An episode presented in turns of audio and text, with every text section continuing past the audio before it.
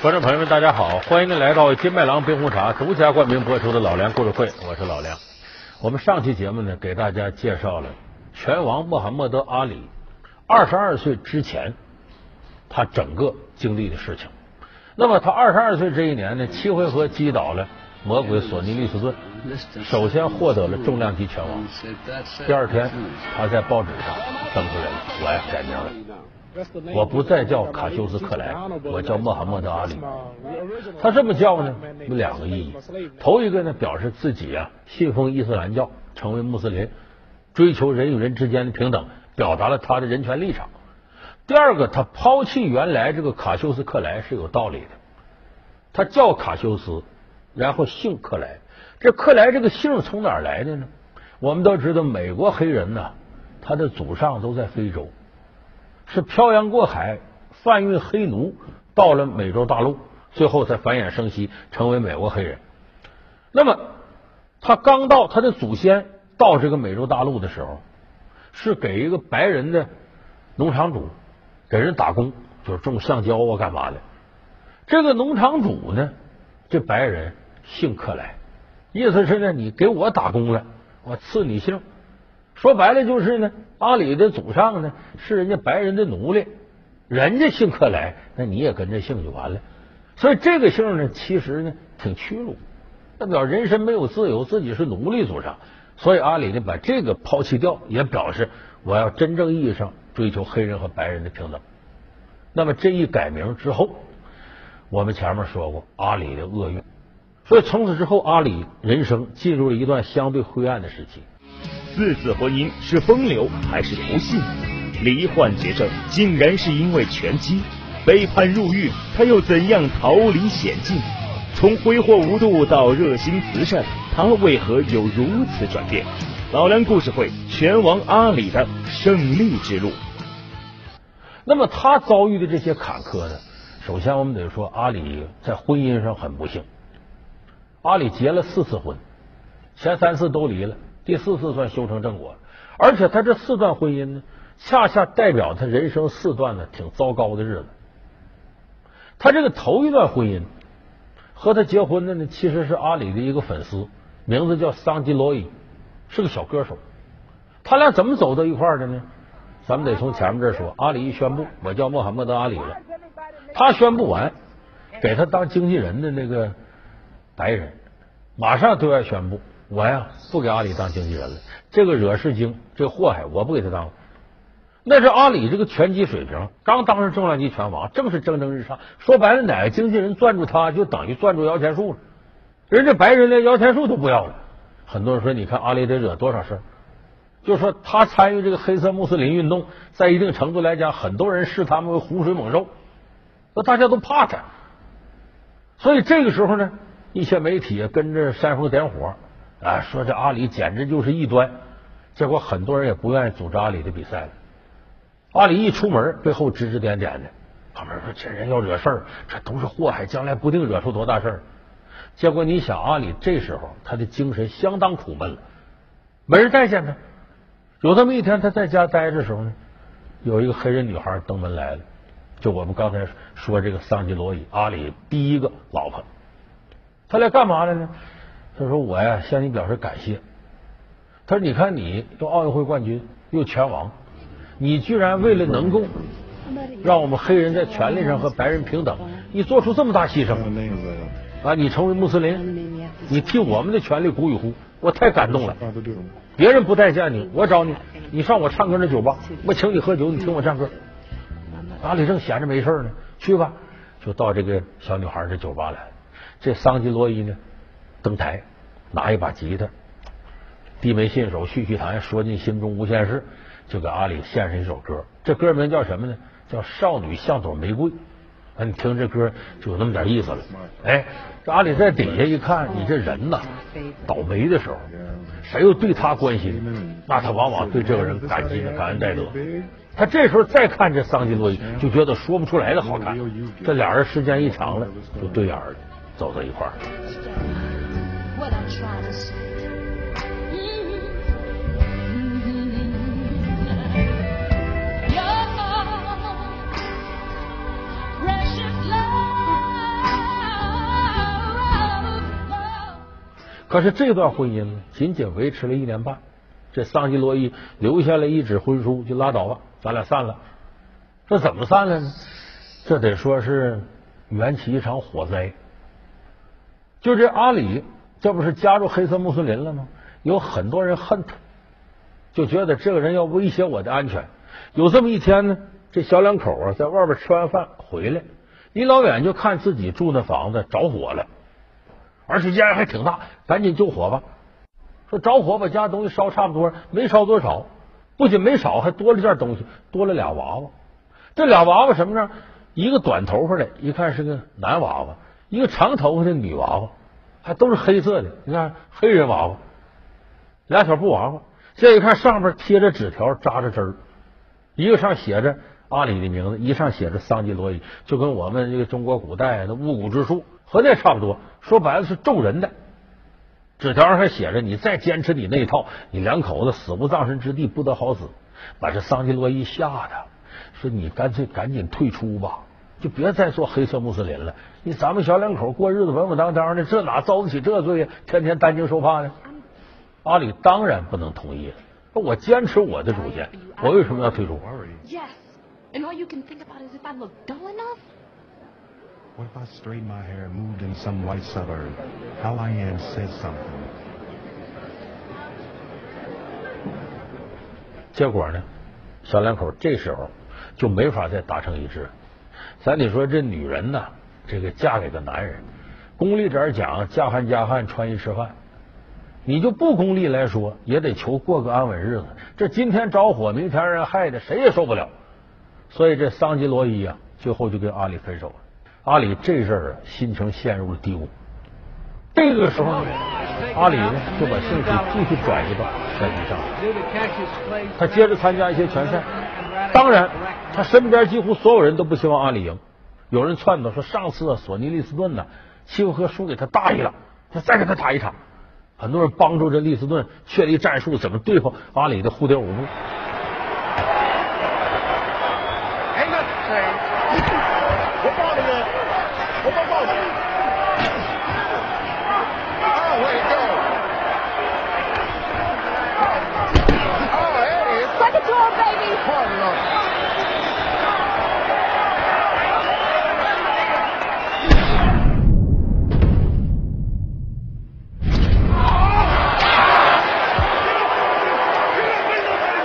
可是这次再打，利斯顿又输了。他说：“这怎么办？再找一位吧，把一位都快退了的拳王、前拳王帕特森找出来。说这个人技术好，对付阿里。”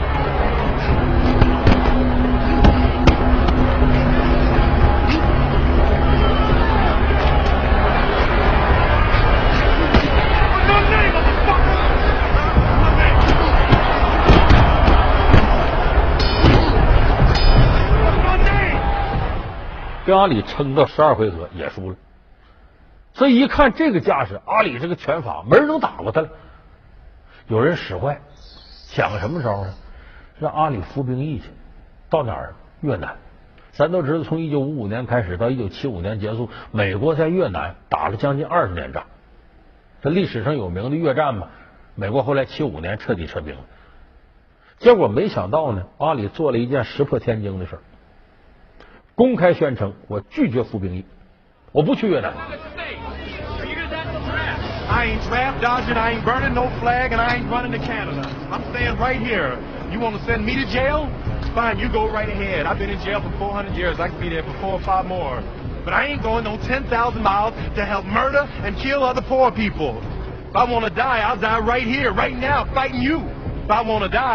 You my enemy, not no Chinese, no Viet Cong, no Japanese. You my poser when I want freedom. You my poser when I want justice. You my poser when I want equality. Want me to go somewhere and fight for you? You won't even stand up for me right here in America, for my rights and my religious beliefs. You won't even stand up for me right here at home. 我们说呀，在那个时候的美国呀，在这个国家，尤其是第一次世界大战、第二次世界大战，美国参战都获得胜利。美国人的爱国热情空前高涨，而且战后的世界秩序是美国主导的。而且美国当时宣传呢，越南呢、啊、民不聊生，咱们到那儿打仗呢是为了消除那儿的这个不良势力。把越南人们从水火当中解救出来，是完全正义的战争。他也给这个美国老百姓洗脑，所以那个时候你说服兵役，爱国的表现，你公然反对服兵役，挑到你头上你都不去。说白了，爱国主义在任何一个国家都是一顶很难逾越的大帽子。You understand what's at issue is your license to fight Terrell in Illinois? Yes.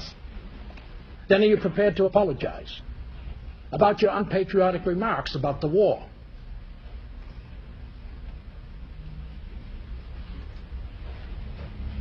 No. No?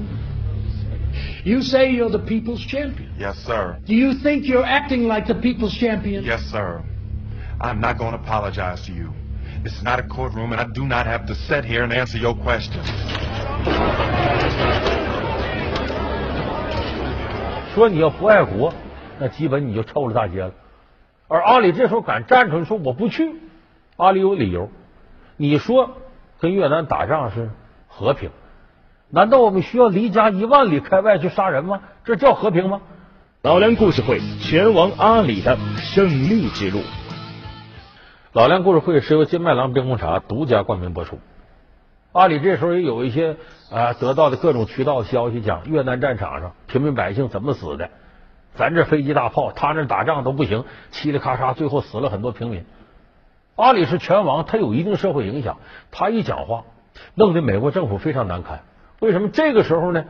六十年代末，六七年，正是越战要紧的时候，美国政府正需要增派大量的壮丁到前线打仗。抓紧时间洗脑，让更多人到战场去打去。结果阿里这么一来，地道的负面宣传，美国政府有点受不了了。有人呢就找阿里，跟阿里谈，说：“哎，你这样，你呢不用说是真去打去，你在这比划比划，你去到那边你都不用穿军装，转一圈你就回来，表示你服完兵役了。那你这一个劲儿的横着荡着说这说那，我们也不好办。”阿里说：“不行不行不行，我坚持我的主张，我坚决不去。”这时候，有的人就开始威逼利诱了。我取消你拳击执照，为啥？你违法了，不让你打拳了，断你生计，断你财路。到后来极端到什么程度呢？你违反了美国的法律《兵役法》，要判。Guilty of refusing induction into the United States Armed Forces. Does the defense have anything he wants to say? Uh, yeah, I'd appreciate if the court would just go and give me my sentence right now, rather than waiting and stalling. Very well. I sentence you to the maximum sentence allowable. Five years imprisonment and a fine of ten thousand dollars. 这时候阿里真面临着坐牢的风险了。可这个时候呢，美国社会出了件不大不小的事儿，把阿里救了。就是在这个加利福尼亚州呢，有一个中年妇女，她儿子征兵到了这个越南战场，后来就说死到那儿了。作为母亲来讲呢，一万个不愿意儿子去，可没有挡挡不住。最后他母亲心情非常悲愤，在州政府门口呢拢一把火自焚了。而且自焚的时候留下遗书，后来她老公把这遗书给社会念了，说一个是对儿子这个命运呢感到这个很悲凉，另外一个要向阿里致敬，就他敢于反抗越战，反抗服兵役，等于给我们这些人撑了腰。说出了心里话，知道越战是非正义的，并不是和平，而是另一个战场上的杀戮。不仅对人家老百姓不公平，对美国人本身也不公平，这是政府忽悠我们的。结果这个事儿，原来的社会舆论批评阿里，这事儿出现以后，很多人发现咱得反思越战了，打这么多年了，劳民伤财，咱们还死了不少人，结果也没有给那地方带来和平，咱这是为什么呢？很多美国的反战思维开始觉醒。所以这时候阿里又请了一个挺厉害的律师，这个律师呢找到了这个法律的途径，哎，就说呢阿里的宗教信仰呢是这个伊斯兰教，伊斯兰教本身是追求人与人平等，啊，对服兵役这事儿就反感，你这种事情国家法律也不能侵害人的宗教信仰，以这为理由给阿里开脱了，阿里才免了牢狱之灾。所以这段时间阿里呢是比较灰暗的。打官司还吃不上饭，又不让他打拳击，把他拳击执照吊销了。那么他得挣钱呢。有人就说：“你看你口才这么好，你现在这个反战思维已经得到很多人认可了，尤其是在校那些思想非常活跃的大学生，说你出个主意，你到美国各个高校巡回演讲去，到哪儿去不得给你出场费，你不挣着钱了吗？啊，说可也对啊，这么阿里凭着自己这种影响力，在美国几十所高校巡回演讲，哎，在演讲过程当中碰到个女孩，这个女孩名字叫贝琳达，和阿里一样也是穆斯林，哎，对阿里这些主张完全赞同，宗教信仰还一致，两人很快好在一块儿。结果这次婚姻呢，给阿里带来了这个运气，紧接着呢，政府也把拳击执照还给他了，阿里又能打拳了。那么这个时候，本来大家认为这俩人志同道合，应该过很长时间，但也没多长时间，俩人也散了。因为什么散的呢？就因为贝琳达做了个梦。什么梦呢？阿里这个时候打拳，他中间从六七年到七一年这四年把他执照吊销了，他也没怎么练。再复出拳台的时候，你想想，黄金时期已经过去四年了，阿里已经不是当年那个状态，所以复出之战呢，第一次对乔弗雷泽，第二次对肯诺顿，两战全输了，而且对肯诺顿这场输的比较惨。这个诺顿呢，左勾拳非常厉害，把一个左勾在第二回合的时候打阿里下巴上了，阿里甚至感觉能听到下巴骨碎的声了，阿里就这么硬坚持下来了，最后比赛完了之后直接把他送医院去治去了。当时这贝琳达在台底下看都吓死了，说这是这一拳把下巴打这样，人家万一再一拳再打上，你这脑骨也给打裂了，你还活不活了？所以把这贝琳达都吓死了。日有所思夜有所梦，晚上回家他做了个梦，早晨起来吓得一脑袋汗，说阿里，我告诉你我做过什么梦，说真主安拉呀给我这个警告了，说你赶紧让你丈夫别再打拳了，再打拳必死无疑。阿里说你胡说八道呢，这当然我也是安拉的信徒，他托梦怎么没托给我呢？怎么就告诉你了呢？这我的事儿凭什么得告诉你不告诉我呀？没拿当回事。就是贝琳达说说这可不行啊，你这么打下去的话，将来有一天你命没了，我靠谁呀？阿里说你别想，我根本不在乎这个。结果阿里在赛场上呢继续勇猛作战，又获得了一次重量级拳王。而且阿里在场上呢不光是说咱们说这个下巴挨一拳什么的，经常有时候你看场面阿里很被动，就被对方围到绳圈啪一通打。为什么呢？阿里呢有这个把握，他的防守非常好，有的时候阿里一上台呢摸不准对方拳路是啥，找不出他破绽，哎，你防守没破绽，我不信你进攻没破绽，来来来你打我，阿里让对方打他，然后基本上这么防护住眼睛观察对方，把对方套路看差不多了，啪再反击。说这是阿里一种招法。你看他那个著名的非洲丛林战役，在这个扎伊尔金沙萨和这个呃拳王福尔曼那场比赛，就头几个回合就是你来打我，我找准破绽反击，一百拳把福尔曼击倒。就这场比赛成为世纪经典了。这贝琳达跟他说：“我看了可吓死了，这真主安拉又给我托梦了。”怎么说？就说你看你这场比赛，为什么你前面几回合让福尔曼打那么惨，后边你还赢了呢？那是安拉给你最后一个机会，救你一把，你再往下打就是死路一条。阿里听都乐了，说你做这叫什么梦啊？这是这是我的战术。结果俩人时间长了说不到一块去了，后来就分居。分居之后一点点淡了，俩人就离了。所以这是贝琳达呢也没有跟他过到最后。接下来阿里的第三次婚姻呢，是碰到个足球宝贝，那跳舞的，哎，也懂拳击，女子拳击也会点，呃，叫这个贝伦尼卡·波什。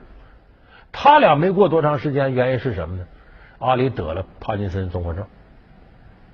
是什么原因得这个病症呢？刚才我前面说，阿里打了这么多拳赛，那脑袋上挨拳挨的都没数。阿里原来初出茅庐的时候特别重视进攻，防守他仗着自己脚步好，不怎么防守。所以杀人一万自损三千，他也挨了不少拳。而且早期拳击比赛和现在不一样，阿里那个时期的拳击比赛呢，就拳王赛打十五个回合，有的一些比赛呢甚至无限制，多单把对方打倒拉倒。他不像现在拳王赛才十二回合，而且裁判对拳手的保护非常好，那个时候做不到。所以阿里经常把对方打倒打倒，他也挨了不少拳。有人统计过，阿里这脑袋一辈子得挨三万击中拳都得。你想谁脑袋挨三万多击中拳，要不出脑震荡，这都怪了。所以他后来得着帕金森综合症也很正常。那你说人家一个足球宝贝，青春年华啊，我跟你结婚了，没得着你好呢，你天天一看我，我爱你，我这也受不了。所以后来这个贝伦尼卡博士离开他。